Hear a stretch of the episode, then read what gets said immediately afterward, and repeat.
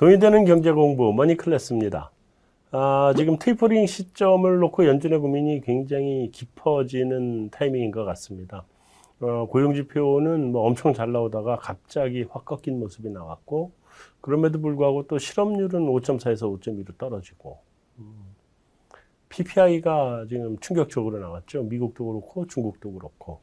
그래서 이런 물가나 이런 실업이나 이런 것들을 놓고 볼 때 연준이 서로 상반되는 지표들을 놓고 테이퍼링을 언제 시작할 거냐, 그리고 속도를 얼마나 빨리 할 거냐, 천천히 할 거냐, 이런 걸 놓고 지금 고민을 하고 있을 것 같은데요.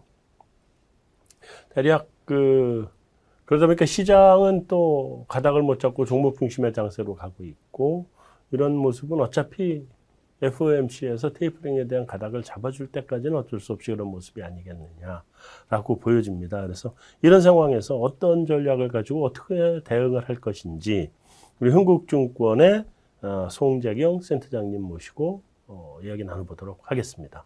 센터님 안녕하세요. 네, 안녕하십니까. 네, 그 제일 먼저 어, 우리 미국 긴축 지금 사실은 이게 제일 중요한 거잖아요. 네네. 증시가 방향성을 여기에 따라서 방향성을 잡을 테니까 지금은 뭐 어디로 가는지 도대체 알 수 없는 시장이고 네.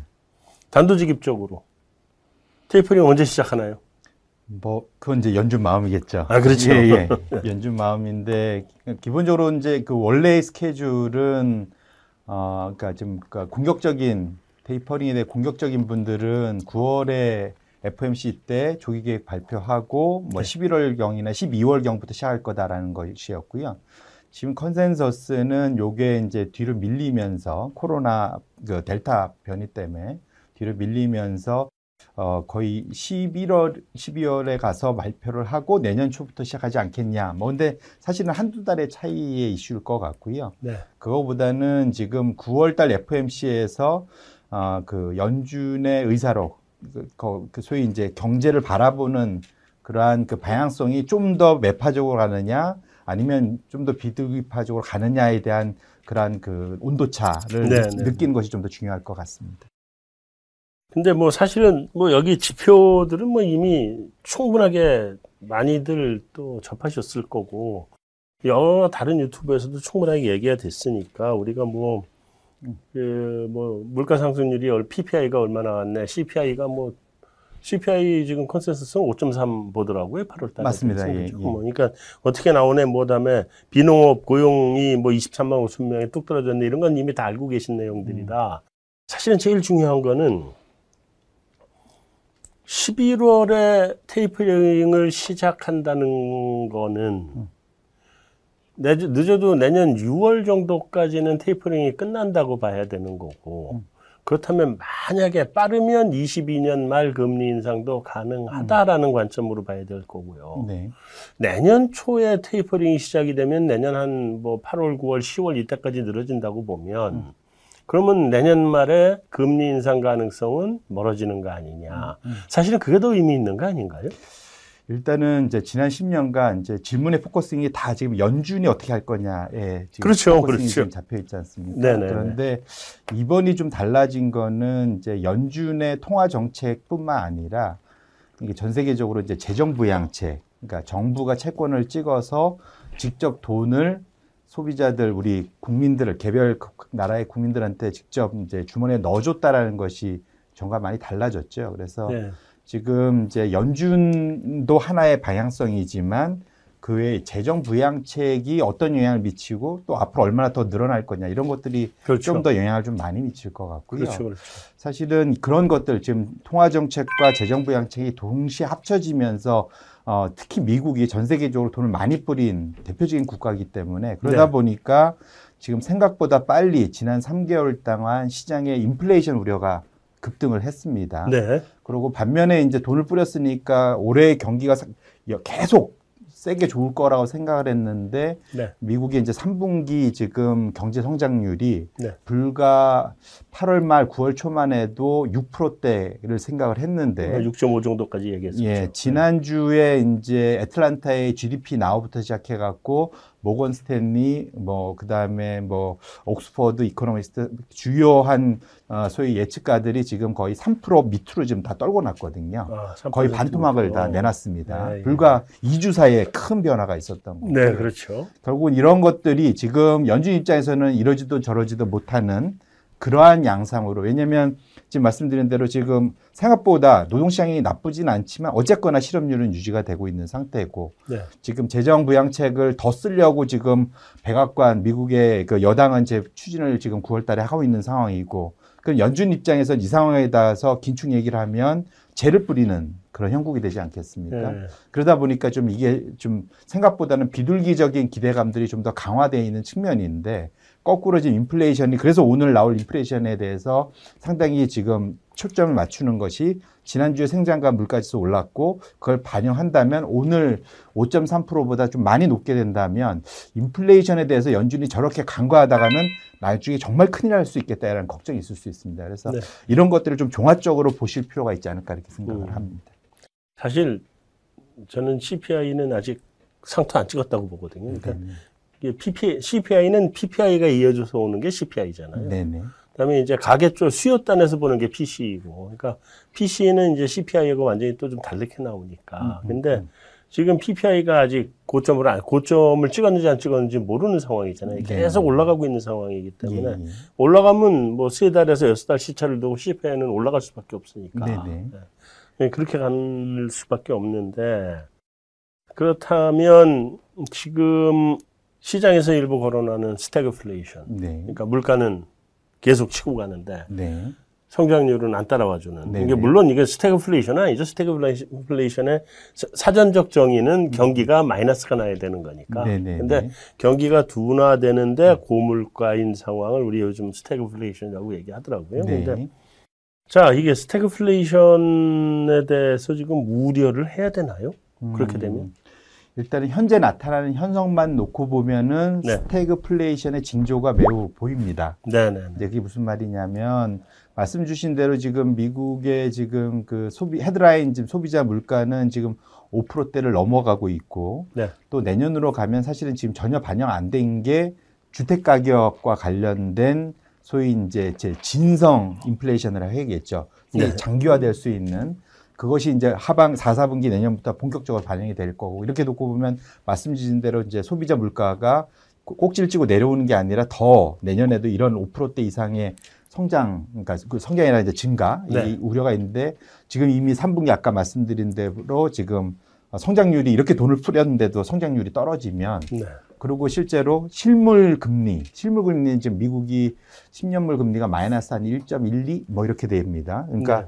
아, 장기 10년물 금리가 그 GDP 성장률의 그런 proxy 대체 지표라고 가정한다면 사실상 네. 소비자 물가랑 실물 금리만 놓고 보면은 스태그플레이션 상황인 거죠. 네. 사, 사실은. 네. 그러니까 그렇게 놓고 보신다면 사실은 걱정을 할 만하고요. 그래서 불과 3개월 전만 해도 googling을 통해 갖고 검색에서 보면은 하이퍼 인플레이션이 최대 검색이었으면 네. 오히려 지금은 말씀 주신 대로 5월 달 이후부터는 스태그플레이션이 최대 검색어로 등극을 한 상황입니다. 그래서 아, 구글에서요? 아, 예, 구글에 음. 예, 예. 그 미국 사람들이 이제 네네. googling하는 네. 최대 검색어는 넘버원은 지금 스태그플레이션이거든요. 네네. 그만큼 이제 시장의 집단 지성을 믿는다면 스태그플레이션에 걱정이 있을 수밖에 없습니다. 음. 물론 이제 다만 지금 최근에 이렇게 된 것들의 가장 큰 포인트는 GDP 성장률이 하- 아까 말씀드린 대로 떨어져도 이제 3%대는 나오는 거고 그렇죠. 3분기가 그 다음에 실제로 지금 실질 금리 자체가 이렇게 마이너스 돼 있는 거는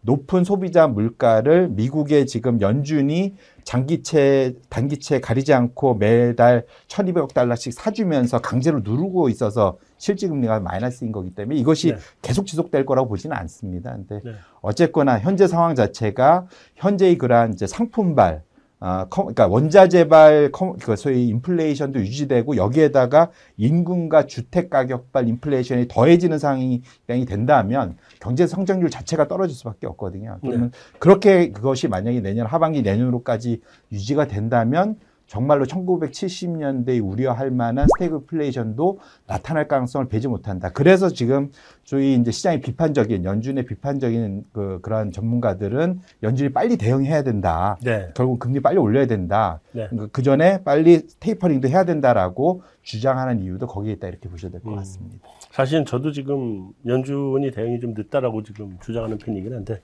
저도 경제학자입니다. 사실은. 네네, 네. 네 네, 근데 1973년 그 석유 파동 네네, 하고 79년 2차 파동 이때가 이제 다 공급망이 붕괴됐던 음, 네네. 시기고 73년이 우리가 최초로 스태그플레이션이란 말이 만들어진 게 73년이잖아요. 맞습니다. 예, 근데 맞습니다. 그러면서 그 저- 직전까지 Keynesian의 수요 진작 경제가 경제가 Keynesian이 가다가 Keynesian이 마- 무너지고 신자유주의가 올라선 게 바로 73년이잖아요. 네, 그리고 맞습니다. 74년에 하이에크가 노벨 자유주의 학파 하이에크가 노벨상을 받고 음, 네네. 뭐 이제 의욕구조로 왔는데 제가 그때 시절에 대해서 조금 공부를 했던 바에 의하면 지금 이미 공급망 붕괴가 오래 가고 있잖아요. 네, 맞습니다. 그러니까 빨리 금리 올리고 음. 대신에 재정을 확대를 해서 금리 올린 것의 고통에 대해서 음. 이게 미티게이트를 해주는 줄여주는 음, 음, 고통을 줄여주는 그래서 그 통화 긴축 재정 확대가 답이었던 걸로 나중에 전부 다 평가를 그 시대에 대해서 평가를 하거든요. 네네. 근데 재정 확대는 지금 가긴 가는데 음, 음. 금리까지 같이 발맞춰서 가면 음. 재정 확대를 한 게 그 이 통화량하고 서로 맞물려서 이게 하- 오히려 하이퍼 인플레이션을 끌고 오는 음, 음. 계기가 되거든요. 네네. 그러니까 다들 지금 뭐 경제학계 쪽에서는 그런 부분에 대해서는 우려를 하고 있는 부분인데 그 연준은 일단 파월 의장이 연임이 돼야 뭐가 결정이 나는 건가요? 예, 이제 저는 이제 그게 되게 중요한 포인트라고 보고 어, 있고요. 굉장히 중요하죠. 예, 그러니까 네. 일단 수장이 어떤 생각을 갖고 또 자리를 일관되게 지켜주냐 이게 되게 중요한데 네. 내년 2월 말이 임기긴 하지만 통상적으로는 9, 10월 달에 이제 연임 여부를 결정하는 걸로 알려져 있고요. 불, 네. 불과 블룸버그 기준 기사 기준으로는 지난주 정도면은 연임 여부가 결정될 거다라고 그랬는데 이게 이제 이번 주까지 또 이제 넘어와 있는 상태입니다. 음. 아, 근데 대략적으로는 미국에서 이제 민주당, 그러니까 미국의 민주당의 주요 지지 성명도 나오고, 네. 자넷 앨런 미국의 이제 재무부 장관의 지지 선언도 나왔거든요. 둘이 콤비가 잘 맞죠. 네 네네. 네. 그러니까 그러다 보니까 상대적으로는 연임 가능성이 매우 높다 보고 있고요. 네. 다만 지금 원래 잭슨홀 미팅에서 파월에 대해서 상당히 좀 뭐랄까 비판적인 코멘트를 했던 이제 대표적으로 이제 과- 서머스 네, 네, 전 네, 재무부 래리 서머스죠. 장관, 네, 예, 예. 아, 로렌스 서머스 뭐 이런 재무장관 같은 경우가 이제 대표적으로 공격을 했는데 뭐냐면 지금 미국의 지금 주택 시장의 주택 가격 우리나라도 좀 급- 저기 집값 올라가는 게 걱정인데 우리나라는 네. 대할 비할 바 없이 미국 시장의 지금 주택 가격이 엄청나게 올라가고 있거든요. 10년 내 최고죠. 예. 네.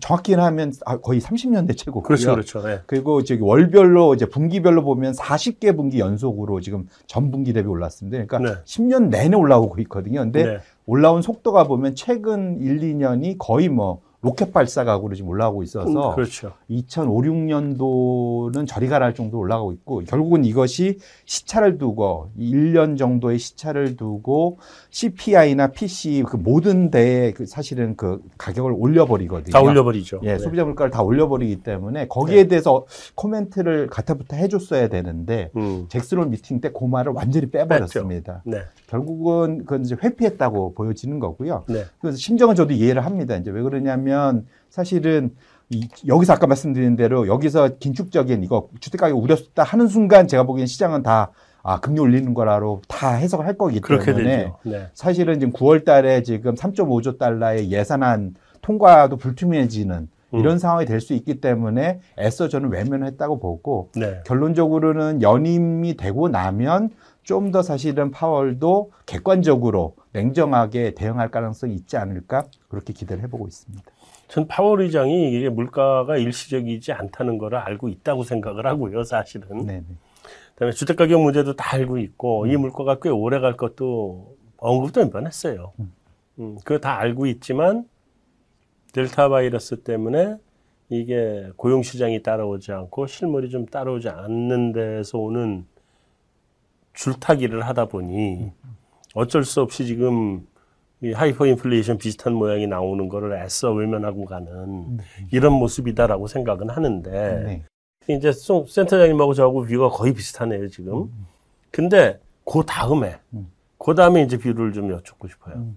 연임되고 나면 네. 빨라지나요? 비- 매파로 바뀌나요?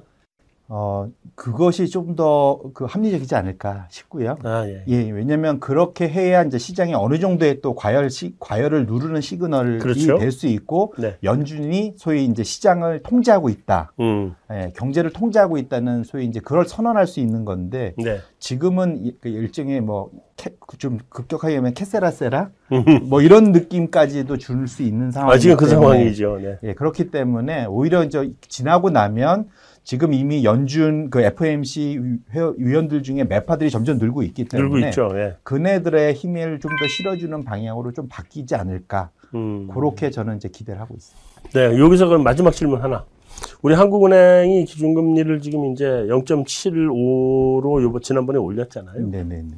연내 한 번 더 올린다고 보는 게 얼마 전까지만 해도 시장에서의 콘센서스였는데 네. 아직도 그게 그대로 지속이 되고 있나요? 뭐 컨센서스는 원래 이- 왜냐면 일단 그 한국은행장께서 네. 이미 사실은 총수께서 이미 한, 이한 번은 기본이고 두 번도 할 수 있다는 얘기를 계속 공공연하게 계속 했죠. 하셨기 때문에 본인이 하시겠다는데 그, 그 당신이 거짓말 이렇게 할 수는 없는 거고요. 그렇죠, 그렇죠. 네. 여전히 가능성은 열어둬야 될 텐데 네. 말씀하신 대로 이제 뒤로 가면 갈수록 한국도 약간 좀 미국보다는 정치 일정이 좀 더 소위 대선이라는 게 내년, 내년 3월이죠. 3월에 있기 때문에 네.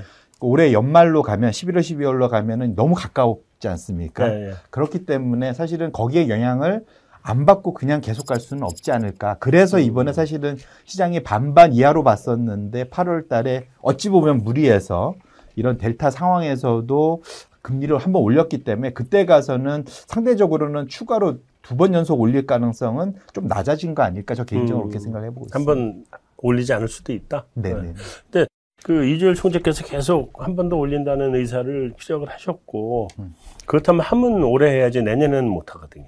그렇죠. 아니면 이제 대선 넘어가서 대선. 넘어가고 새 총재 오시고 난 다음에 맞습니다. 결정해야 되는 예, 거거든요. 맞습니다. 그래서 만약에 한 번 더 하신다 그러면 올해 내로 하셔야 되는 일이고 올해 네. 못 하면 네. 대선 이후까지 계속 못 하고 간다. 네 네 네. 그럴 네. 가능성이 좀 높다고. 알겠습니다. 자, 여기서 1부 마치도록 하고요. 2부로 넘어가겠습니다. 돈이 되는 경제 공부 머니 클래스 두 번째입니다. 자, 이제 앞에서 뭐 연준의 스탠스나 한국은행의 스탠스는 대충 짚어본 것 같고요. 제일 중요한 거는 결국은 이제 우린 돈 벌어야 되잖아요. 네네. 음, 돈을 벌어야 되는데 지금 그 제일 중요한 게 요번에 현금 비중을 늘려 가지고 가야 되나 말아야 되나 지금 이런 게 제일 지금 걱정이거든요. 네네. 그래서 음, 이제 9월도 거의 다 왔으니까 3분기가 거의 끝나가는 상황이고 아직까지 시장은 지금 그냥 그냥 종목, 개별 종목 장세죠. 아, 그렇게 봐야 될 것 같습니다. 워낙 네. 달려오던 가락이 있었고, 네, 그 다음에 이제 상대적으로는 지금 이미 이제 포트폴리오는 본인들의 포트폴리오 다 짜놓은 상태이기 때문에 네, 여기에서 이제 요- 그 사이에 인데 충분히 자기가 벌었으면 아마 또 이익 실현도 일부 해보고 하시- 싶을 텐데 네. 딱히 이제 그 이익 시- 실현할 만큼의 충분한 수익률을 거두지는 못하신 상황이기 때문에 네, 네. 그러니까 어찌 보면 올해는 좀 이러지도 저러지도 못하는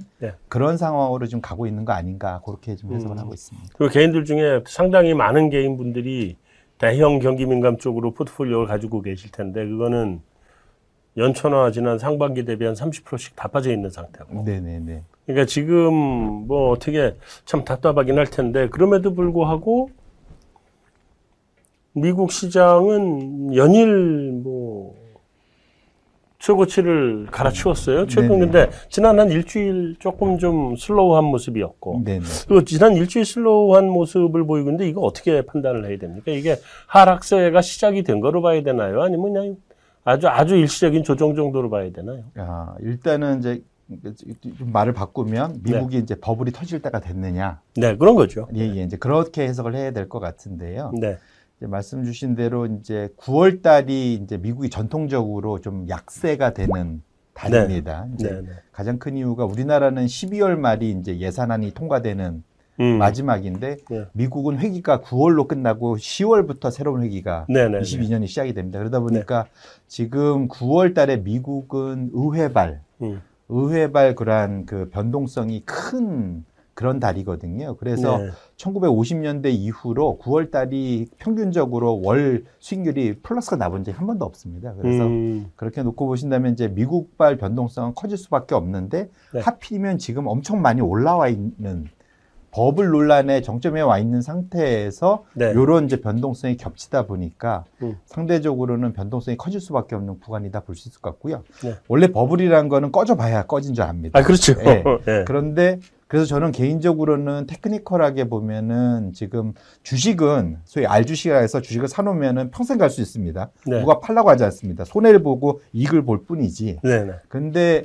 지금 이거를 형태를 바꿔서 개별 선물이나 옵션으로 갖고 계신 분들은 만기가 돌아옵니다. 네. 근데 이제 9월 달이 소위 내마녀의 날 이번 주 금요일이고요. 네. 그다음에 12월 달에 또 내마녀의 날이 있습니다. 이제 음. 미국에 네. 네. 결국은 즉 올해 지난 작년부터 올해까지 미국의 로빈후드들이 개별 종목 옵션 거래를 엄청나게 해놨거든요. 네. 그렇기 때문에 지금 사실은 올해 만기가 돌아왔을 때, 어, 그 전에 이제 사실은 변동성이 매우 커질 수 있는 상황이기 때문에 그런 것들이 트리거가 돼서 미국의 소위 버블이 꺼질 수 있는 그런 가능성을 충분히 제공할 수 있다는 측면에서 놓고 보면 네. 지금부터 올해 연말까지는 위험 관리를 철, 철저하게 하셔야 되는 미국발 음. 그러한 네. 변동성에 대해서 철저히 관리하셔야 되는 그러한 이제 그 4, 4분기로 들어가고 있다라는 측면을 말씀드리고 싶습니다. 음, 그럼 이원 관리를 하자. 네네. 근데 이번에 만약에 미, 이제 미국 뉴욕 증시가 일각에서는 뭐 버블이라는 얘기도 있고, 네. 근데 저는 아직은 더 가야 된다고 보는 입장이고, 네. 물론 조정이라는 건 있겠지만, 그 이게 시장이 완전히 꺾여서 하강으로 갈 것도 아니고, 아직 실물 쪽에서 충분하게 회복이 이루어지지 않았기 때문에 지금 일시적으로 주가가 좀 너무 많이 날린 측면은 있어서 조정은 가더라도 이제 시장 자체가 꺾이는 모습으로 나오진 않을 거다라고 저는 이제 아직은 생각하거든요. 네네. 근데 요번에 요즘 꺾인다고 하면 조정은 지금 어느 정도 폭을 지금 보시나요? 일차적으로는 이제 그 2년차 징크스란 게 있습니다. 네네. 이제 그게 뭐냐면 과거 미국의 한 다섯 번 정도, 여섯 번 정도의 이제 소위 그, 그 소위 그 한 짧은 기간 안에 한 30% 이상의 조정을 받았을 때, 네네. 그러니까 작년이 그랬죠. 작년 네. 3월 달이 거의 한 30% 가까이 조정을 받, 네, 심하게- 28%인가 이렇게 받았어요. 심하게 받았죠. 예, 그러니까 그런 이제 20% 이상의 조정들 음. 이런 것들이 한 다섯 번 있었는데 그 바닥 대비 1년 차는 뭐 빠진 만큼 그 이상으로 올라오죠. V자 반등을 강하게 합니다. 네. 그렇게 해서 1년이 끝나고 그 다음 2년 차. 음. 우리 이제 프로야구나 프로 선수들도 2년 차 징크스란 게 있잖아요. 예, 국회의원도 두 번째 때가 징크스가 있죠. 네 네. 그러니까 뭐든지 이게 2년 차 예. 징크스란 게 있는데 이게 이제 보통 이제 이렇게 V자 반등을 세게 하고 나면 네. 그 다음 2년 차 때는 상당한 이제 조정들을 내고요. 네. 평균적으로는 한 10% 전후에 10% 정도. 예, 전후 어. 조정을 냈었는데 문제는 이번에 V자 반등이 그 과거 어느 때보다 높았기 때문에 그렇죠. 네. 그러면 그, 골- 그 산이 높으면 골도 깊다라는 네. 그러한 이제 그 소위 저- 그 속설이 있지 않습니까? 네, 그렇죠. 네. 그렇게 놓고 보신다면 이번에 조정은 10% 이상이 나올 가능성도 충분히 좀 열어놓을 필요가 있겠다. 왜 그러냐면 말씀 아까 말씀드린 대로 이거를 알주식으로 그냥 주식을 그냥 어, long only를 갖고 계시면 그렇게까지 조정들 안 받을 텐데 네. 이걸로 옵션 형태로들 갖고 계신다면은 그런 분들 많죠. 예 만기가 더- 돌아올 때마다 이 소위 이제 청산 네. 압력들을 받게 되지 않습니까? 예, margin call 들어올 거고. 예, 그런 것들이 사실은 보통 leverage up cycle, leverage down cycle을 같이 만들기 때문에 네. 그런 측면에서 놓고 보면 이번에 그런 V자의 큰 역할을 레버리지가 했다면 다운 사이드도 레버리지가 충분히 어, 하방 압력을 세게 올 수가 있어서 그걸 염두해 주시고 대응 전략을 찾으시는 게 좀 맞지 않을까 싶습니다. 야, 근데 지수 단에서 10% 이상 조정이면 개별 종목 단에서는 30% 조정 나올 수 있다는 얘기잖아요, 지금. 뭐, 뭐 충분히 예, 그렇게 해서 보셔야 되지 뭐 않을까. 반토막은 아니라고 하더라도 네, 네, 네. 현 주가보다 한 30%까지 조정이 또 나온다 그러면 어, 이거는 감당하기 힘들 것 같은. 다행히 이제 이제 중국 시장이나 한국 시장은 연초 1월 달 이후부터 사실은 좀 조정 올해 조정 받았죠. 조정을 좀 받고 있었기 때문에 이번에 네. 빠지되 같이 빠지더라도 좀 덜 빠질 확률이 저는 있다고 보고 아, 있고요. 상대적으로는 좀 피를 덜 흘린다. 네 네. 근데 다만 네. 포트폴리오 구성은 아까 말씀드렸듯이 네이버나 카카오처럼 대표적인 그런 성장주 컨셉 플랫폼 컵셋, 높은 valuation 이런 음. 종목들은 이번에 아마 조정을 받으면 좀 타격이 좀 클 수가 있어서 타격이 크고 예, 성장주 쪽은 네, 그런 측면에서 놓고 보시면 사실은 그런 조정에 대한 포트폴리오를 굳이 주식으로 갖고 가면서 만약에 현금 비중을 높인 게 아니라 주식 포트폴리오 내에서 조정을 한다면 네. 가치주 컨셉, 네. 그 다음엔 좀 그 굳이 말하면 지금은 되게 그 사이에 재미없었던 업종, 좀뭐 대표적으로 저는 음식료 뭐 이렇게 말씀을 드리는데 네네. 그런 쪽으로 좀 필수 소비재잖아. 이런 쪽으로 사실은 좀 안정적으로 가져가시면 음. 훨씬 좀 편안하게 덜 떨어지고 올라갈 때 조금 더 올라갈 그 룸이 좀 더 있지 않을까. 이제는 작년 1년과 같은 그런 높은 그런 상승률의 눈높이로 앞으로의 시장을 계속 보시면 좀 안 되겠다. 음. 이렇게 말씀을 드리겠습니다. 근데 그러면 지금 사실은 우리나라는 주식시장 자체가 경기 민감 섹터잖아요. 맞습니다. 시장 자체가. 음, 그래서 이게 올 상반기에 대부분의 업종이 피크를 다 찍고 음, 지금 피크 대비 한 3, 20% 적게는 20% 많게는 한 3, 40%까지 조정을 받고 있는 상태인데 네. 그러면 우리는 이, 이 그러니까 그런 주식들 그, 그 실적을 내는 주식들인데 이런 음. 애들을 갖고 있는 사람들은 조정이 나와도 아주 세게는 안 나올 저 이제. 조금은 버틸 수 있는 마음의 그런 안정 같은 거 네. 이런 것들을 하실 수는 이- 있다고 생각합니다. 이미 또 한번 맞았으니까. 네네네 그런 측면에서 그리고 뭐 그러니까 반도체, 자동차 뭐 대표적으로 뭐 그런 거들이지 않겠습니까? 네네네. 네. 그런 쪽은 사실은 지금 이제 그 거의 이 양쪽에서 앞으로 하반기 내년도 업황이 어, 좋아진다 나빠진다 엄청나게 지금 티격태격 하고 있는 상태이기 때문에 네네. 그렇게 놓고 본다면 지금 다들 너무 모든 사람이 좋다고 얘기하면 오히려 위험한데 네. 적어도 거기에 대한 그런 걱정들이 있어서 음. 주가에 그게 일부 반영이 돼 있다라고 본다면 네. 상대적으로는 하방 압력이 좀 덜하지 않을까라고 저는 기대를 해보고 있습니다. 네, 알겠습니다. 그러면 가치주는 상대적으로 좀 덜하고 성장주는 조금 더 충격이 있을 수 있고. 네네. 그래서 어 요번에 조정 요번에 주 포트폴리오를 좀 바꾸신다 그러면 현금 비중을 늘리실 분들은 좀 늘리시고 네. 현금 비중을 늘리지 않든 않는다고 하더라도 포트폴리오의 비중을 성장주 쪽에서 가치주 쪽으로 무게 중심을 좀 옮겨 놓으시고 네네. 네. 맞습니다. 알겠습니다. 근데 왜 다들 이 추석 얘기를 해요?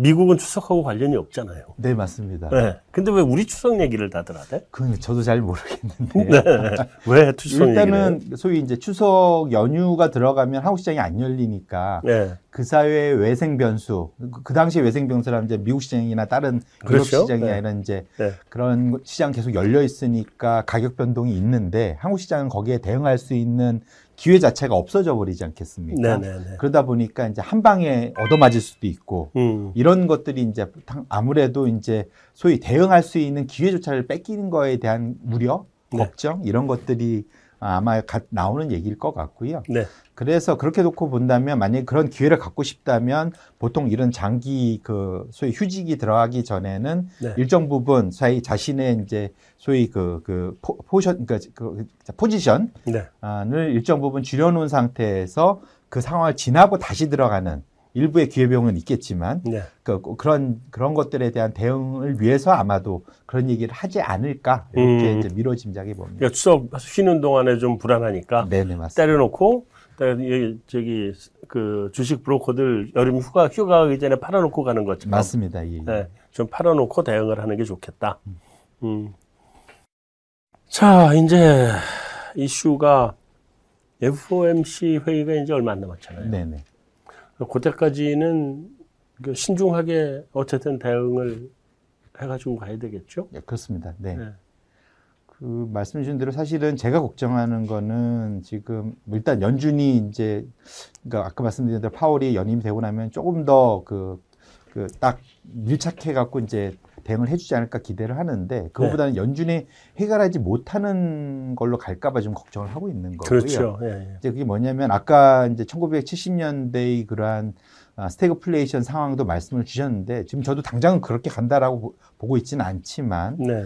이게 지금 상황이 심상치 않은 게 그때가 왜 그러한 게 일어난지에 대해서 아직도 설왕설래가 있긴 하지만 그렇죠. 아 그 대충 대 체적으로의 그러한 컨셉은 뭐냐면 그 당시에 여러 가지 안 좋은 정책들이 곱하기 곱하기 되면서 소위 이제 안 좋은 시너지를 내면서 이제 소위 말하는 그, 그 당시에 그런 오일 쇼, 뭐 이 스태그플레이션에 갔는데 네. 대표적으로 그때 공급망 이슈 이제 오일 부분에 공급망 이슈가 있었던 거고 네. 임금 상승발 뭐 이런 그런 관련된 이슈도 있었고 그 다음에 사실은 여- 이런 공급망 이슈가 있는 거를 당시에 정부에서는 수요 진작책으로 대응을 했었거든요. 그렇죠. 돈도 풀고 막 재정도 네, 네, 풀고 네, 네. 지금 어찌 보면 지금 되게 비슷한 상황인 겁니다. 네. 말씀 주신 대로 공급망 이슈가 있는데 이거를 지금 소, 소비 진작책으로 수요 진작책으로 지금 대응을 다 하고 있어서 네. 엄한 다리를 긁, 고 있는 거죠. 가려운 그- 다리는 반대편인데 네, 네. 이렇게 되다 보면 돈만 풀리고 이제 결국 인플레이션 오고 성장 둔화되고 이러면 이제 진짜 그렇게 가는 거죠. 스태그플레이션이. 그래서 그런 쪽으로 갈까봐 걱정을 하는 그런 상황들이 연출되는 거에 대해서는 좀 계속 좀 watching을 좀 세게 할 필요가 있겠다 이렇게 말씀드립니다. 음. 네, 좀 이제 하여튼 사실 굉장히 불안한 상황이긴 한데 어, 올해 들어서 외국인이 얼마 전까지 그냥 순매도 엄청나게 하다가 뭐 주로 삼성전자 하이닉스 판 금액이 똑같던데 그거 삼성전자 하이닉스 팔다가 이제 그거 멈추면서 최근 한 며칠 동안은 아주 규모는 작아도 매수 우위로 돌았었어요. 네네. 그거는 이제는 우리나라의 외국인들이 다시 돌아오는 걸로 봐- 봐야 되는 건가요? 아니면 뭐 그렇게 큰 의미는 없는 거로 봐야 되나요? 그러니까 뭐 결론부터 말씀드리면 뭐 저는 아직은 잘 모르겠습니다. 저도. 근데 음, 다만 네, 그러니까 이 외국인들이 돌아오는 방향, 그러니까 그 시그널들을 본다면 두 가지 정도로 봐야 될 것 같아요. 네. 하나는 그럼 외국인들이 지금 다 어디가 있느냐? 다 음. 현금 들고 있는 거 아닐 거고요. 네. 미국 시장 들고 있겠죠. 그렇겠죠. 그렇겠죠. 예, 모든 포트폴리오가 다 미국에 지금 집중돼 있기 때문에 네, 미국이 불안해지면 거꾸로 이제 그 돈이 소위 스피로버라고 그러지 않습니까? 낙수 효과. 예. 네. 빠져나오면 이제 어딘가 가야 되는데 음. 일차적으로는 유럽으로 갈 수 있고 아니면 이제 신흥국으로 나오거나 네. 이런 식으로 빠져나와야 되는 상황이기 때문에 네. 그렇게 놓고 본다면 상대적으로 지금 연초 이후에 좀 덜 오른 대로 갈 가능성이 좀 있다. 네, 그런 측면에서 일단 어, 미국이 조정받으면 같이 받겠지만 그 이후로는 오히려 한국 시장의 기대를 좀 더 해볼 수 있겠다는 걸 하나 포인트로 잡고 싶고요. 네, 네, 네. 두 번째는 달러의 방향성입니다. 결국은 음. 그네들은 달러를 가지고 투자를 할 거고 네, 원화가 장기적으로 강세를 가면 나중에 바꿔가 나갈 때 음. 원화에서 손해를 안 본다. 그렇죠. 대, 표적으로 우리 과거에 브라질에다가 채권 투자했고 막 십몇 프로가 받는다고 좋아했지만 다 망했죠. 브라질 헤알화가 박살나면서 다 잃어버렸지 않습니까? 다 망했죠. 예. 그런 그 선례를 기억하신다면 통화의 안정성, 통화의 방향이 되게 중요합니다. 네, 네, 네. 결국 한국의 원화 방향성이 되게 중요할 텐데 장기적으로 단기적으로는 보통 10, 12월, 11월이 달러에 강세되는 시즌이거든요. 네. 그렇긴 하지만 길게 놓고 보면 달러의 방향성은 결국은 미국의 경제가 앞으로 더 전 세계 차지하는 비중이 커지느냐 줄어드냐인데 네, 왜냐하면 1970년대 이후로 장기 그림을 보면 미국이 전체 전 세계 GDP에서 차지한 비중이 늘어나는 구간에서는 달러가 강세로 가고 그렇죠. 줄어드는 구간에서는 달러가 약세로 갑니다. 네. 지금 IMF의 평 그 예측치에 의하면 이미 고점은 지났고 음, 지금 미국의 전체 GDP, 전 세계 GDP 차지한 비중은 앞으로 계속 떨어질 일만 남았거든요. 네, 나머지가 더 빨리 성장한다는 얘기죠. 결론적으로는 달러의 장기 그림이 약세로 간다고 본다면 네. 이미 많이 좀 저평가돼 있는 아, 그 나라의 통화가 안정적인 국가로 온다고 보면 한국 시장에 외국인들이 충분히 매력을 이- 느낄 만한 음. 그러한 이제 시점으로 가고 있는 것만은 분명하겠다 이렇게 말씀을 드리겠습니다. 네, 그러면 어, 한국 시장이 지금 아직 당장 우리가 뭐 예단해서 외국인이 다시 들어온다라고 얘기할 수는 없지만 어, 한국 시장을 굳이 지금 더 팔아야 될 상황까지는 아니라고 봐도 되고 맞습니다. 이번에 조정을 한번 받고 나면 미국하고 우리가 디커플링 수- 과정에 들어갔을 때 외국인들이 우리나라 시장에 들어올 가능성이 상당히 있다. 예, 저는 그렇게 보고 있습니다. 네. 들어오면 외국인들은 들어오면 일단 삼성전자부터 산다. 맞나요? 당연히 그렇겠죠. 그렇겠죠? 네네. 아, 삼성전자 그럼 좋다는 얘기네. 네, 네. 알겠습니다. 자, 여기서 2부 마치고 3부로 넘어가도록 하겠습니다. 돈이 되는 경제 공부 머니 클래스 세 번째입니다. 자, 이번에는 우리 이제 전체 시장 좀 짚어봤고 추석 및 그 이후의 방향성도 좀 짚어봤고 이제 유망 업종, 뭐 종목 이런 거를 조금은 좀 얘기를 좀 해봐야 될 것 같은데 음, 최근 외국인이 좀 들어오면서 산 게 아까 2부 끝에도 제가 삼성전자 말씀을 확인했습니다만 반도체하고 철강 음. 많이 사고 있더라고요. 네네. 네. 물론 반도체 그 전에 판 거에 비하면 아무것도 아닌데 네. 하루에 삼성전자 3,100만 주를 팔았던가 최고 많이 네, 팔았습니다. 맞습니다. 지금 뭐 100만 주, 200만 주 사는 거니까 뭐 그렇게 그때에 비하면 대단한 건 아니지만 이거 어떻게 봐야 돼요? 이건 외국인들 움직임은? 일단은 뭐 반도체는 반도체 전문가들이 얘기를 하셔야지 이제 제일 좋을 텐데. 아, 그러긴 예, 하죠. 예, 예. 예. 그렇긴 한데 뭐 제가 아는 선에서 말씀을 드리면 결론은 지금 그 사실은 8월 달에 이제 반도체가 그 어느 정도 고점이 있고 횡보하다가 8월에 급락을 단 원인을 한번 다시 되돌아가 보면 네. 모건 스탠리라는 이제 한 2018년도에 어, 2017년도 말이었죠. 그때 네. 정점에서 꺾었던 그 팀이 이번에도 그래서 잘 맞춰갖고 이번에도 또 한 번 꺾었기 때문에 네. 그때 보고서가 나오면서 격하게 외국인들이 거기에 반응하면서 이제 많이 팔았다고 봐야 될 것 같고요. 같은 팀이었나요, 이게? 그 팀 같은 요번에? 팀입니다. 아. 션킴이라고 예. 그래서 그래서 다들 믿고 따라갔군요. 그렇죠. 근데 네. 사실 그때로 돌아가 보면 그때도 원래는 2018년도에 정점에서 어, 한 20% 정도 빠지고 원래는 횡보하려다가 네. 2018년도 기억하시겠지만 미국이 6월 달에 정점 찍고 뒤로 가면서 소위 금리도 올리고 테이퍼링 그러니까 같이 하면서 만나가지고 그렇죠. 급락이 왔거든요. 그래서 시장 자체가 다 빠져버렸었습니다. 다 안 좋았죠, 그때가. 그러니까 그것이 이제 두 개 다 겹쳐지면서 머릿속에는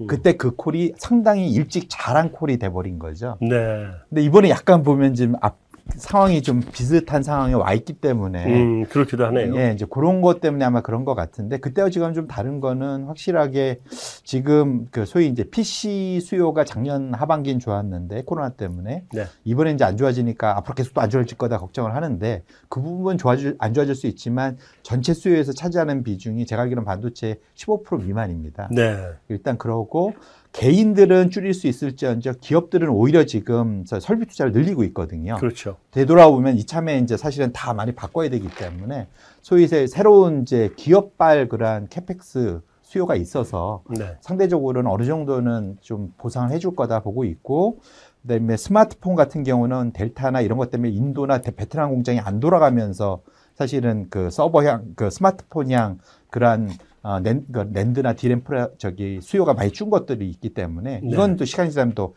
해결될 겁니다. 해결될 거고. 또 서버 향이 큰데 서버 향은 내년도에 인텔에서 나오는 서버 향 CPU에 큰 메가 체인지가 있습니다. 그렇죠. 네. 아, 그 사파이어인가 이름이 아마 그랬던 것 같은데 결국은 네. 그쪽이 나온다면 결국은 거기에 발맞춰서 모든 디램들이 또 한번 업그레이드가 돼야 돼서 그렇게 놓고 본다면 내년으로 갈수록 수요는 여전히 탄탄하고 음. 그 다음에 지금 재고 주기 자체도 지금 역대 최저 수준으로 지금 재고가 없거든요. 공급 그 렇다 그러대요. 일주일이 안 된다고 그럽니다. 보통은 네. 4주에서 많을 때 8주까지 가는데 네. 지금 일주일이 안 된다는 얘기는 없어갖고 못 팔고 있는 상황이거든요. 네. 그렇게 놓고 보신다면 단지 지금 눈에 띄는 PC향 그러한 현물 가격만 놓고 앞으로가 계속 나빠진다고 보는 건 너무 성급한 판단이지 않을까. 음. 저는 그렇게 생각하고 회사들이 이미 거기에 맞춰서 일부분 시- 주가 조정을 받았기 때문에 그 이후로는 오히려 조금은 기다려 볼 필요가 있지 않을까. 음. 좋아질 거를. 좋아질 생각- 수 있겠다. 네네. 네.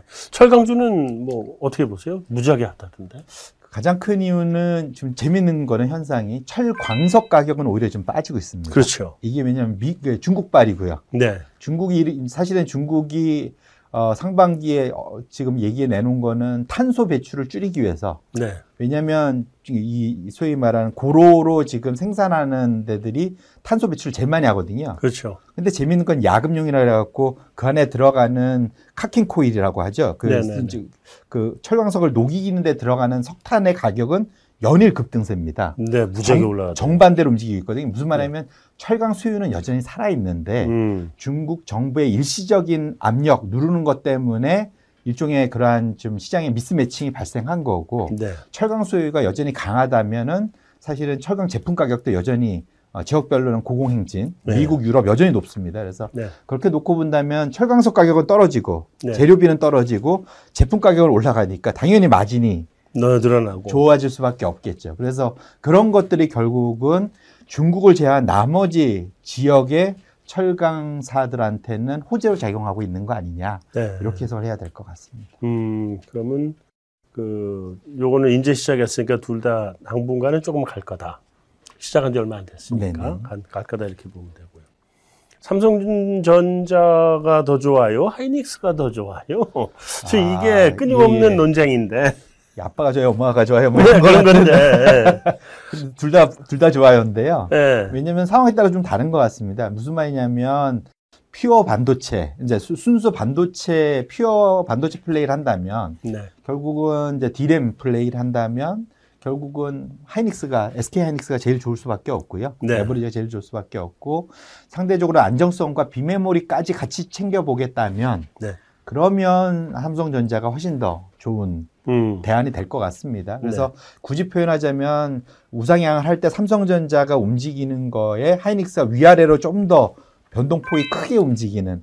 그런 양상으로 나타난다고 보셔야 될 것 같고요. 네. 지금은 오히려 그래서 지금 약간 그 디램 쪽의 그런 걱정들 때문에 하이닉스의 하락폭이 좀 더 큰 편이 있긴 한데 네, 상대적으로는 네, 네. 또 반면에 이것 때문에 이- 어, 생각보다 나쁘지 않았어 괜찮아라고 한다면 또 더 빨리 예, 가고. 반동성은 더 클 수 있다 이렇게 보셔야 될 것 같습니다. 음, 이번에 foldable 폰도 삼성전자의 메리트를 좀 더해주는 쪽으로 다들 얘기하던데. 아, 일단 뭐, 그러니까 소위 가십거리는 될 수 있을 것 같은데요. 네. 그러니까 일단 스마트폰 자체, 그러니까 삼성전자의 스마트폰 자체가 어찌 보면 지금은 약간 cash cow 역할을 하는 네. 거지, 그 상당한 growth를 내는 분야는 아니라고 저는 보고 있습니다. 이미 성숙 시장 들어간 네, 거니까. 맞습니다. 네. 그렇게 놓고 보신다면 사실은 말씀 주셨던 그런 foldable 폰이 애플보다는 앞서 있는 건 분명한 거긴 하고 네. 최근에 그 소위 약간 그, 그 컴팩트처럼 생긴 거라고 해야 되나요? 그 화장품 갑처럼 생긴 네. 사각 딱 져 있는 정사각형. 네. 그것이 해외에는 상당히 좀 잘 나가고 있는 편이라고 그러더라. 아, 국내는 잘 나가고 있다 그러더라고요. 네네. 해외는 오히려 좀 긴 거, 화면 넓은 게 더 잘 나가고 있고 음. 반반 나오고 있는데 이게 전체 시장을 판도를 완전히 다 뒤집고 바꿀 만큼은 아닌 것 같고요. 만약 그렇게 바꾼다면 오히려 그거는 그 폰을 파는 것보다는 foldable 디스플레이에 오히려 value가 더 있다고 음, 봐야 되겠죠. 음, 네네. 그럼 그쪽과 관련된 디스플레이 관련된 업체들 보시는 것이 좀 더 합리적이지 않을까. 아, 그러니까 반도체 부품주들. 네 맞습니다. 음. 아, 반, 반- 반도체가 아니라 디스플레이, 핸드폰, 예, 네, 디스플레이 예, 부품주들. 예, 네, 예, 네, 네. 네, 자, 이제 그럼 이어서 아까도 저 조금씩 얘기는 하셨습니다만 이게 우리가 또 안 볼 수 없는 게 소위 네카오, 네, 네이버 카카오. 아, 네. 안볼 수 없잖아요. 지금. 맞습니다. 예. 네. 이게 충격이 지금 상당하고 보니까 이거 녹화하고 있는 오늘도 또 음. 빠져가 빠지고 있는 것 같고 네. 다음에 정부에서 이번에 카카오 또 공정위에서 조사 들어가고 네네. 압박이 사실은 좀 카카오 쪽에 대해서 이제 전방위로 압박이 들어가는 것 같은데 그러면서 네이버도 같이 영향을 받고 지금 전반적으로 다 그쪽이 영향을 받는 것 같아요. 한동안은 카카오가 더 가냐 네이버가 더 가냐를 가지고 싸웠는데 지금은 카카오가 더 빠지냐 네이버가 더 빠지냐 이러는 상황인 것 같은데 네네. 이거 어디까지 빠진다고 봐야 되나요? 이거? 아, 이게 제가 뭐 담당자는 아니라서 담당 네. 애널리스트 아니라서 그 소위 바닥이 언제냐에 대해서 말씀드리기는 좀 어려울 것 같고요. 네. 다만 큰 흐름 아까 말씀 주셨던 지금 저 빅테크 관련된 규제 이슈가 이제 전 세계적으로 이제 다 같이 겪는 그런 그렇죠. 이제 위험 요인이 된 거는 분명한 것 같습니다. 네, 네. 근데 사실은 이게 뭐하고 같이 연동돼 있냐면 미국의 그 연준의 연준의 자산, 그러니까 대차대표 규모 네. 지금 보시면 우상향해서 그냥 4조 달러가 지금 8조 달러, 9조 달러를 가고 완전 위로 우상향을 했지 않습니까? 네. 정확히 미국의 팡이라고 불리는 대형 기술주의 시가총액을 합쳐갖고 네. 그려보면 똑같이 올라갑니다. 그 음. 그림이 똑같이 올라오고 최근은 오히려 연준의 자산 증가 속도보다 어, 팡의 그러한 자산 그 폭이 더 컸었거든요. 네, 상승률이. 네, 네. 아, 결국은 그 그림을 한국으로 갖고 오면 한국의 사실은 네이버 카카오의 그래프하고 똑같다 보시면 좋을 것 같아요. 음. 그런데 지금 이제 앞서 지금 남아 있는 건 연준이 결국은 테이퍼링 한다는 얘기는 그 자산의 증가 속도를 이제 좀 줄일 거란 얘기고 네. 어느 속점 시점 가면은 이제 자산을 그러니까 자산 증가 속도를 줄이고 이게 slow 하다가 이제, 이제 꺾일 거지 않습니까? 팔게 팔아 팔기 시작하죠. 예, 예, 이제 네. 그게 이제 내년 말씀 주신 대로 이게 가면은 빨라지면 내년 하반기부터는 될 거고 네. 그러면 이제 미리 이제 시장은 반응을 할 가능성이 크지 않습니까? 그래서 네. 그거와 연동된 거고 여기에 어찌 보면 시장이 영향을 받는 게 마침 요때마다 이런 big 소위 tech 플랫폼 기업들한테 영향을 줬던 게 규제 이슈입니다. 네, 그렇죠. 2000년도는 98년도부터 있었던 마이크로소프트의 독, 반독점, 그렇죠. 반독점 있었죠. 예, 청문회가 큰 영향을 줬었고요. 음. 네. 이번에는 이제 사- 애플이나 구글과 관련된 플랫폼에 대한 또 페이스북까지 지금 미국의 공정위 우리로 따지면 공정위원장 FTC 위원장이 36살의 콜롬비아 대학 그 여자 교수 법대 교수지 않습니까? 네. 엄청나게 20살 때부터 이들은 아마존은 해체해야 된다라는 보고서로 유명했던 분입니다. 네. 네, 아, 엄청나게 예, 그쪽으로 소위 그 앞서 있는 분인데 이분이 네. 이제 칼을 갈고 있는 상태거든요. 네. 이 현상들이 그대로 진행되는 거고 결국 이것이 중국에도 영향을 줬습니다. 중국은 알아서 더 멀, 이미 작년 네. 하반기부터 어, 규제를 세게 했고요. 지금까지. 네. 한국도 결국은 거기에 영향을 같이 받는 건다 보신다면은 음. 이 흐름이 같이 가고 이게 단계 끝나지 않을 거라고 생각을 해보실 수 있을 것 같아요. 좀 걸리겠죠. 예, 그렇게 네. 놓고 보신다면 이것이 결합된다면 결국은 추가적인 유동성 확보가 줄어드는 상태에서 규제가 결합이 된다면 어, 앞으로 지, 금의 그러한 고공행진이 일단 이제는 멈췄다고 해석을 하셔야 될 것 같고 네. 그러한 조정의 폭은 이것이 일단락 될 때까지는 지속된다고 보시면서 보수적으로 어프로치하는 것이 맞지 않을까 이렇게 보고 있습니다. 음, 굉장히 개인 투자자분들 마음 아픈 얘기인데.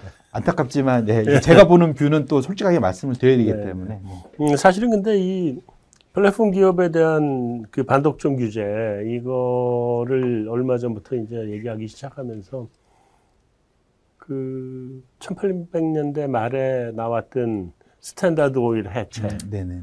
그다음에 미국의 철도 산업 해체, 네. 그리고 그 AT&T 같은 장거리 통신사 해체 이게 줄줄이 쫙 이어져 온 거잖아요. 음. 맞습니다. 예. 그 옛날에는 걔들이 어떻게 보면 그 옛날에 플랫폼 기업들이었으니까 네네네.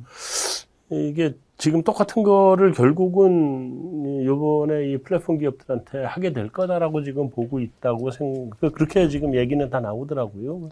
전 세계에 사실은 불을 그쪽에서 다 끌고 가고 있지 않습니까? 네. 그것 때문에 이제 주가가 저렇게 간 거고 네. 다만 좀 미국이 이런 재정 부양책을 세게 하려면 세금을 가져와야 되고 네. 세금을 많이 갖고 올려다 보면은 돈을 많이 버는 기업한테 당연히 증세를 해야 되는 거고요. 네. 이런 것도 사실 같이 맞물려 있어요. 9월 달에 지금 결정할 게 다 이번 주 다음 주에 지금 21%까지 내렸던 거를 28%까지 올리고 해외로 세금 회피하기 위해서 이전했던 어, 소득에 대해서 세금을 더 부과하고 이런 네. 것들이 지금 다 맞물려 있거든요. 맞물렸죠. 그, 그 규제, 그 소위 이제 해체하는 규제도 규제지만 당장 이제 세금을 추가로 인상한다 보면 아무래도 좀 줄 거고 그네들이 음. 또 자사주 소각을 제일 많이 하고 있는데 자사주 소각에조차도 지금 배당처럼 세금 때리자라는 얘기가 또 네. 나오는 거고 이런 네, 것들이 네, 네. 다 맞물려 있기 때문에 아, 겸- 잠- 지금부터는 좀 뭐랄까 규제와 관련된 위험에 대해서 네. 계속 또 좀 열심히 좀 지켜보실 필요가 있겠다 이렇게 말씀드립니다. 네, 알겠습니다.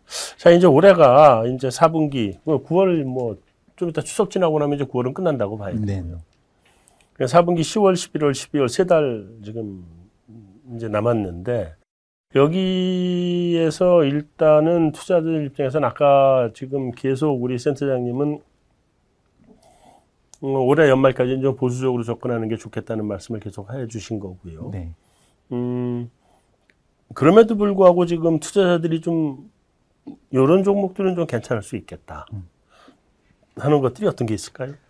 그 일단은 뭐 그래서 이제 만일 그렇다면 보통 이럴 때는 아까 말씀드린 대로 좀 보링하고 재미없는 뭐 이런 업종 뭐 이런 제가 말씀을 드렸는데 그렇죠. 예. 보통 이러한 이제 2000년도나 2008년도 소위 닷컴 버블 그 다음에 그 당시 주택 버블이었죠. 네. 그런 고점 때에 투자를 했을 때 테크나 그 당시에는 이제 금융주, 그러니까 2000년도에는 테크주가 아주 박살이 났었고, 네. 2008년도에는 금융주가 박살이 났습니다. 그렇죠. 네. 두 번의 큰 이제 그래서 이 버블을 일으켰던 업종이 박살이 나는 동안 그 두 번에 고점에서 똑같이 샀을 때 제일 덜 떨어지고 많이 올라갔던 쪽은 역시 필수 소비재 쪽이었어요. 그렇죠. 네. 이제 음식료, 담배, 삼 이런 것들인데 네. 그 사이 덜 올랐기 때문에 덜 빠지고 그 다음에도 안정적으로 올라가고. 이익이 나고 뭐 이제 네. 이런 것들이 있습니다. 그래서 그런 측면에서 놓고 보신다면 업종으로 굳이 보신다면 그쪽으로 좀 보실 필요가 있겠다. 필수 소비재 쪽 네네. 그 사이 네. 이제 오히려 덜 올라오고 값싸고 배당도 음. 잘 주고 해당 잘 주고. 네, 이런 음. 쪽을 보시는 게 맞을 것 같고요. 네.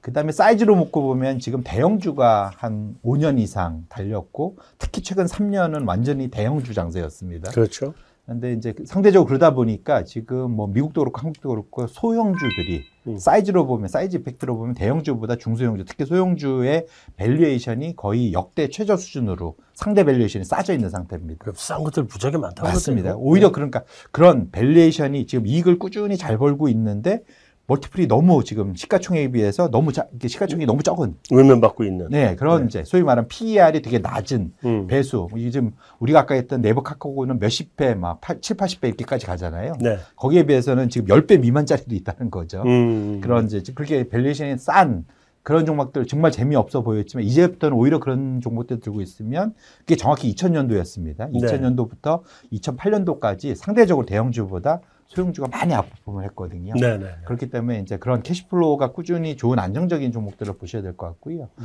그네들 중에 특히 좀 보셔야 될 거는 지금 인플레이션 우리가 가- 아까 계속 얘기했지 않습니까? 네, 네. 결국 이제 가격 전가력이 있느냐 없느냐가 중요합니다. 그렇죠. 큰 회사든 작은 회사든 음. 나의 비용이 늘어날 수밖에 없는 상황에서 이 비용을 내가 파는 가격에 얼마나 잘 전가할 수 있느냐. 네. 가격 전가력이 있는지 없는지를 보셔야 될 것 같고요. 그런 네. 것들은 기본적으로 소위 GP 마진이라고 그래갖고 네. 위에 좀 소위 매출 총 이익이 네. 상대적으로 안정적으로 음. 과거의 흐름이 안정적으로 갔었던 종목들은 가격 전가력이 있는 거죠. 어쩔 수 없이 그렇죠. 계속 사간다는 얘기니까. 네네. 그래서 그렇게 놓고 보신다면 그런 종목들을 체크를 하셔서 보시고 또 대자대표가 좀 안정적이어야 됩니다. 그러니까 부채가 너무 많은 기업들은 위험하고요. 그렇죠. 안정적으로 좀 수령금인 회사 제일 좋고 음. 적어도 부채가 일정 수준 안에서 그러니까 소위 자본에 비해서 100% 미만 네. 한 50% 30%이 정도에 있는 기업들로 좀 우량한 그러한 제, 제- 대차 대표를 갖고 있는 종목으로 선별하시는 것이 맞을 것 같습니다. 음. 제가 어떤 분이 그런 얘기 하더라고요. 뭐, 그, 이익도 탄탄하게 나고, 보유 현금이 시가총액하고 똑같은 기업이 있다 그렇대요. 무조건 사야죠 그런 거. 그러니까. 네, 네. 네, 하여튼 여기까지 해서 3부 마치도록 하고요. 이제 4부로 넘어가겠습니다. 돈이 되는 경제 공부 머니 클래스 4부입니다. 어, 이거 4부에서는 좀 전반적인 자산 배분을 어떻게 갈 거냐 한번 짚어보도록 하겠습니다. 자, 그, 이 너무 첫 번째 질문은 너무 어렵게 써놨다. 주식, 부동산, 코인까지 자산 가치를 재조명한다. 이 너무 멀리 간 것 같은. 그래도 간단하게 아까 말씀하셨던 것도 그러니까 부동산은 너무 비싸다죠.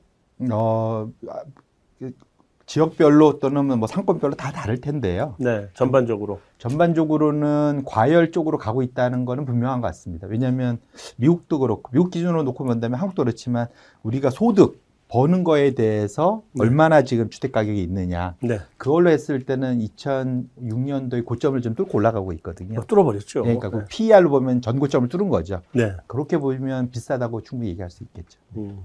코인은 이제 좋은 시절은 끝났다고 봐야 되나요? 아, 이게 뭐 코- 코인은 제가 전혀 전문가가 아니라서 아, 이게 전문가가 없어요, 예, 여기는. 예, 예. 근데 왜냐면 그래서 이게 뭔가 fundamental을 valuation 할 수 있는 그러한 tool이 없지 않습니까? 전혀 없죠. 근데 굳이 만약에 있다면 network effe- effect valuation이라는 게 하나 있습니다. 네, 그게 네, 뭐냐면 코인을 얼마나 사람들이 많이 쓰느냐, 네. 많이 퍼져 있느냐, transaction이 얼마나 많으냐 이런 가지고 걸 가지고 이제 추적을 하는 게 있는데요. 그거는 좀. 근데 그 의외로 그게 잘 맞습니다. 아, 그래요? 네, 장기적으로 음. 잘 맞는데 네. 지난 10년간 되게 잘 맞아 왔는데 음. 최근에는 그 트렌드를 뚫고 위로 올라가서 지금 너무 고공행진 프리미엄으로 거래되고 있거든요. 네. 그래서 그 그네들 아마 코인 그게 그 회사가 어딘지 제가 기억이 안 나는데 지난주에 제가 본 그 자료에 의하면 그 아마 그 그 가정에 따르면 최고 최저의 range가 15,000달러에서 32,000달러 range였던 걸로 제 기억을 해요. 확 벗어났군요. 근데 지금 뭐 5만 달러, 6만 달러 한 번 갔다가 지금 5만 달러 왔다가 지금 이제 4만 달러 대. 예, 4만 5천까지 지금 내려온 걸로 기억을 하는데 네. 과- 결국은 그것이 어찌 보면은 지금 소위 공격적 투자자들의 바로미터인 것 같습니다. 심리에 네, 네, 그런 네. 식으로 움직인다고 본다면 그렇게 놓고 보면 지금 너무 과하게 좀 올라 있으니까 변동성이 좀 많이 클 가능성에 대해서 음. 대응을 하실 필요가 있겠다. 그리고 음.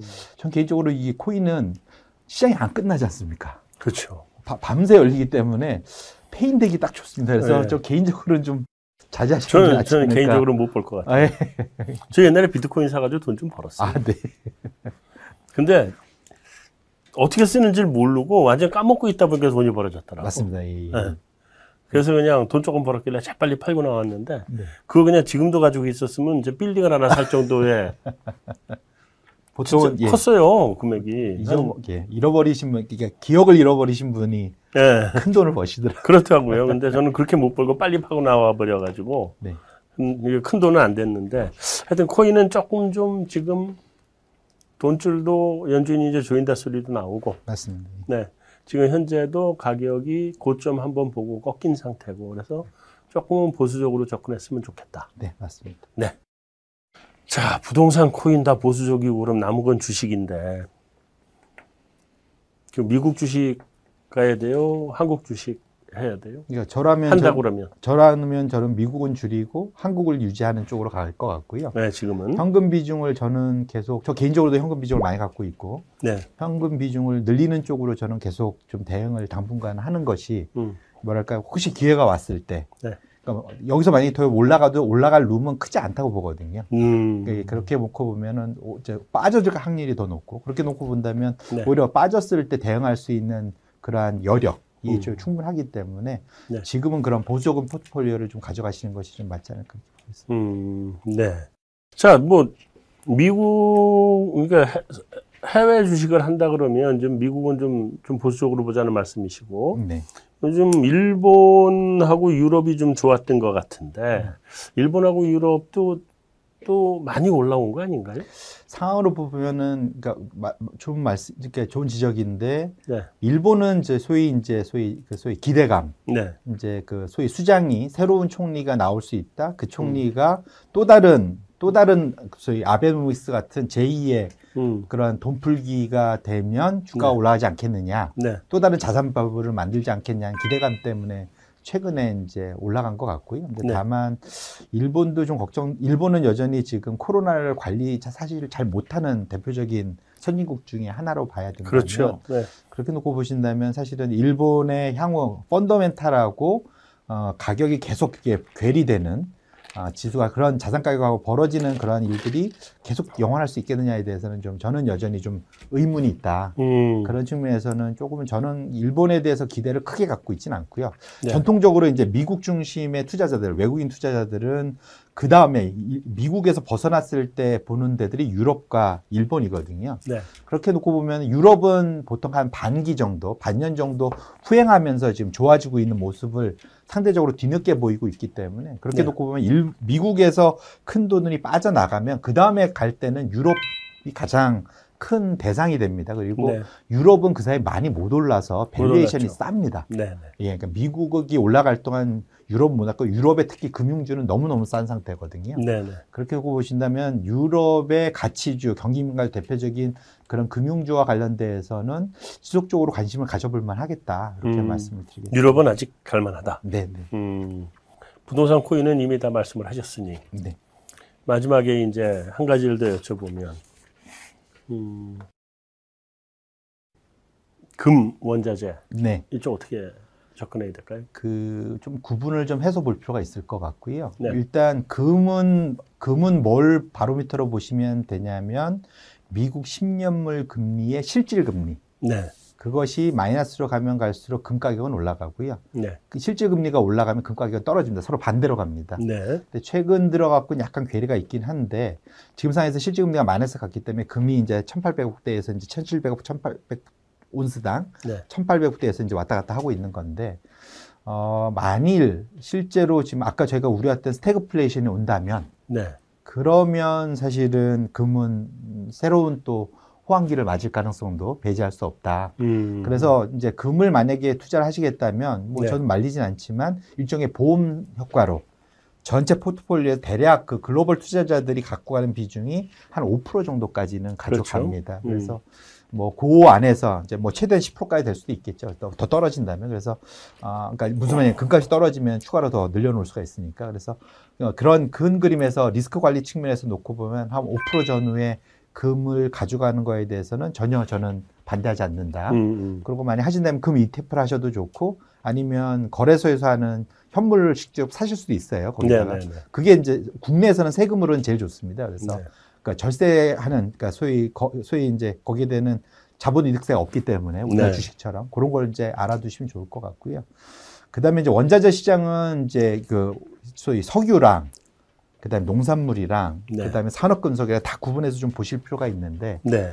어, 그, 그, 그, 유가는 지금 레벨에서 뭐 최대 100불까지도 보는 분들도 있지만, 네. 유가는 현재 레벨에서 range에서는 좀 이제 횡보할 가능성이 좀 있다. 저는 음. 개인적으로 그렇게 보고 있고요. 네네. 100달러까지 간다고 보죠. 그거는 이제 경기 회복이 아주 가팔랐을 때, 네, 그러면 네. 충분히 이제 100달러까지 갈 텐데, 지금 오펙의 최근 트렌드를 보면은 지금 오펙 이 가- 강제 감, 감산들을 한 거지 않습니까? 그렇죠. 사우디의 압력에 눌려갖고. 네. 사실은 기회만 올 때마다 지금 증산하고 싶어 하거든요. 그렇죠. 래서 거기에 맞춰서 보신다면 중산이 충분히 이루어질 수 있어서 음. 그렇게 놓고 보신다면 저기 충분한 공급이 더 늘어 나올 수가 있기 때문에 그 상방은 제한돼 있다. 예, 예. 상, 그러니까 상하방이 좀 갇혀 있는 그런 상황으로 보고 있고 네. 산업금속은 좀 좋게 되게 좋게 봅니다. 이제 왜냐하면 앞으로는 결국은 그 닥터 코퍼라고 하는 이제 구리와 네. 최근에 지금 니켈 가격 급등하고 있죠. 네, 그렇죠. 알루미늄 기니의 쿠데타 때문에 지금 역대 최고도 좀 찍고 있습니다. 네.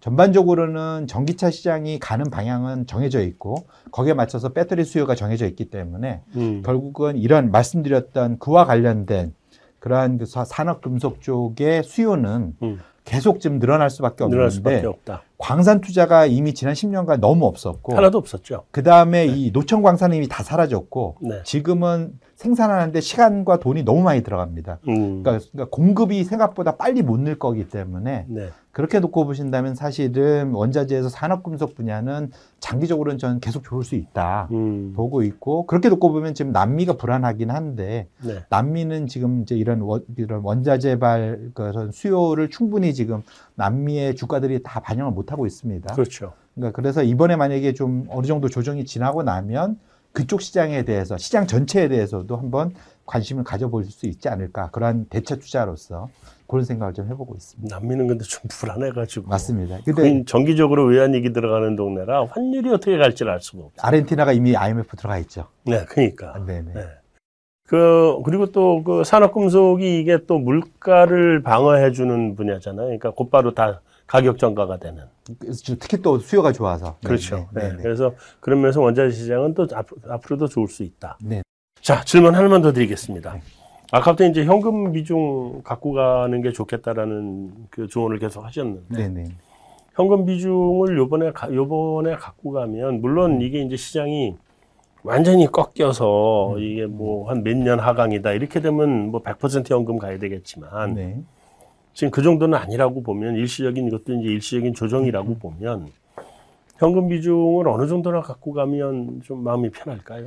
저는 이렇게 생각합니다. 작년 3월 같은 때는 현금 비중을 안 갖고 가는 게 100% 맞죠. 아, 무조건 몰빵 해야죠. 예, 그렇죠. 이제 그런 급락장이 왔을 때는 당연히 이제 그런 게 많은데 거꾸로 말하면 그 전에 이미 충분히 많이들 갖고 계셨을 확률이 높아요. 네, 안고 떨어진다고 보통 표현하죠. 그렇죠. 그렇기 때문에 특히 개인 투자자들은 전 개인적으로 말씀드리는 게 어느 경우에도 현금성 자산 또는 현금과 가까운 주식 네, 이런 것들을 20%는 꼭 가져가셔라. 미니멈. 음. 아무리 상황이 좋아도 네, 작년 같은 3월과 같은 거의 30% 급락장이 아니라면 네. 그걸 대응하기 위해서라도 한 20%는 갖고 있어야 음, 되살아날 돈이 항상 있습니다. 네, 그러니까 블랙스완이 왔을 때 대응할 수 있는 여력이 있어서 음. 개인 투자자는 일단은 이게 제로가 되면 안 되기 때문에 네, 그래서 일단은 레버리지는 쓰지 마셔라. 첫 음. 번째. 네, 두 번째로는 현금성 자산은 20%는 꼭 갖고 가셔서 음, 만에 하나 조정이 왔을 때 음. 대응을 하실 필요가 있겠다. 그런 네. 여력을 갖고 가셔라는 말씀을 꼭 드리고요. 그럼 거꾸로 말하면